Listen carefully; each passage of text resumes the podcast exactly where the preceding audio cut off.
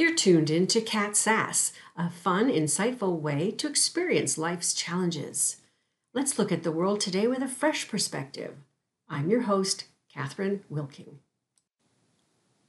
Today's topic is the games people played. Game night. There was always a game after supper. My earliest card games I learned from my grandparents. That was when the times we were allowed to stay overnight. They were always on school break. Without parents around or my brothers, we could have our grandparents' undivided attention. After the evening meal, there was a way to connect, a time of laughter and wit, and a way to learn how to problem solve or strategize the next move. My grandparents taught my sister and I how to play rummy, king's corners, and cribbage. It was a time for me to show off a little bit and, you know, how much smarter I was since the last time we played. I really enjoyed these games and the attention that I got. Later, farther on down the road, when I was a single parent with an only son, I was all too aware of the evenings that were spent nagging at him to do homework while I prepared for the next day. My son needed a playmate, so it was up to me. He needed more attention from me.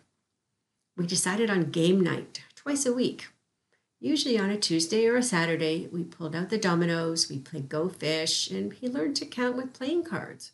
Gradually, we moved into more difficult games of rummy, sorry, or monopoly.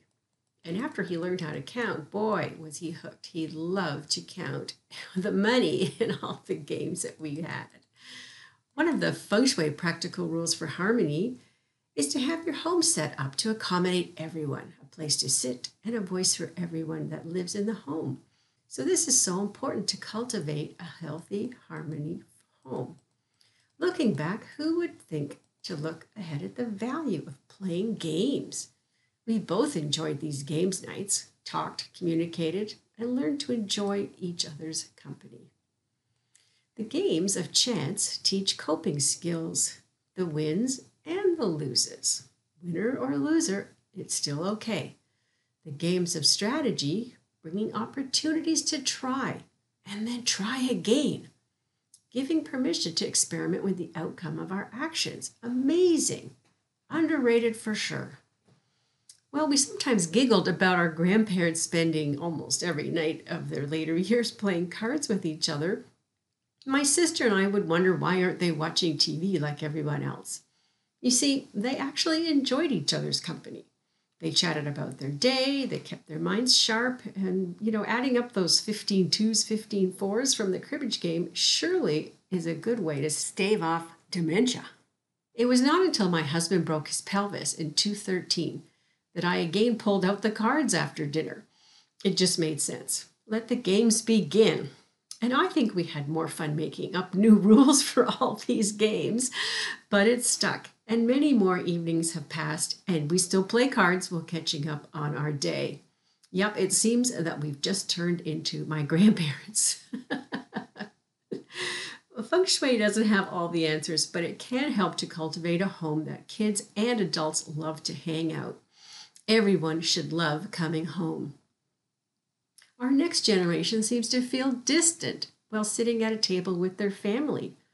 And many stats report that tablets and phones have replaced communication. And yet, you know, the way society is with the family members eating in shifts and working in shifts, it makes sense to start fending for yourself at a very young age. In reality, the internet world is open 247, 7, so does anyone really know what time it is?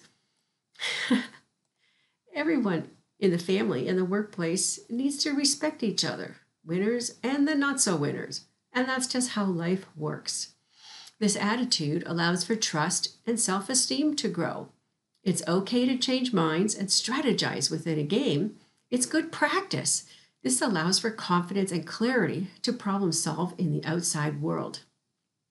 As for my kids, they're all grown and out of the house now, and yet when the holidays arrive, the games are elevated you'll certainly hear the passion behind Cutthroat Monopoly and a hardcore euchre game and Team Scrabble to bring life into the home. And of course, don't forget those ping pong challenges too.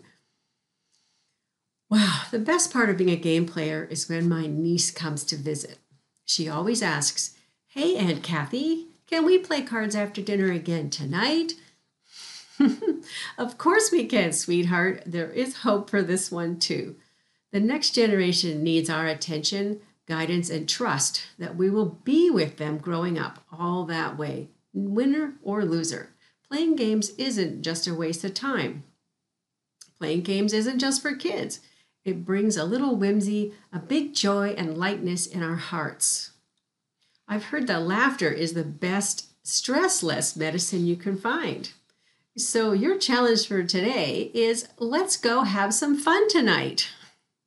See what you can do to bring fun and joy into your life tonight. Play one of the games. I'm Catherine Wilking of Feng Shui Designs.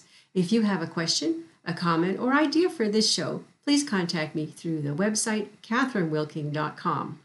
You too can have a great day every single day.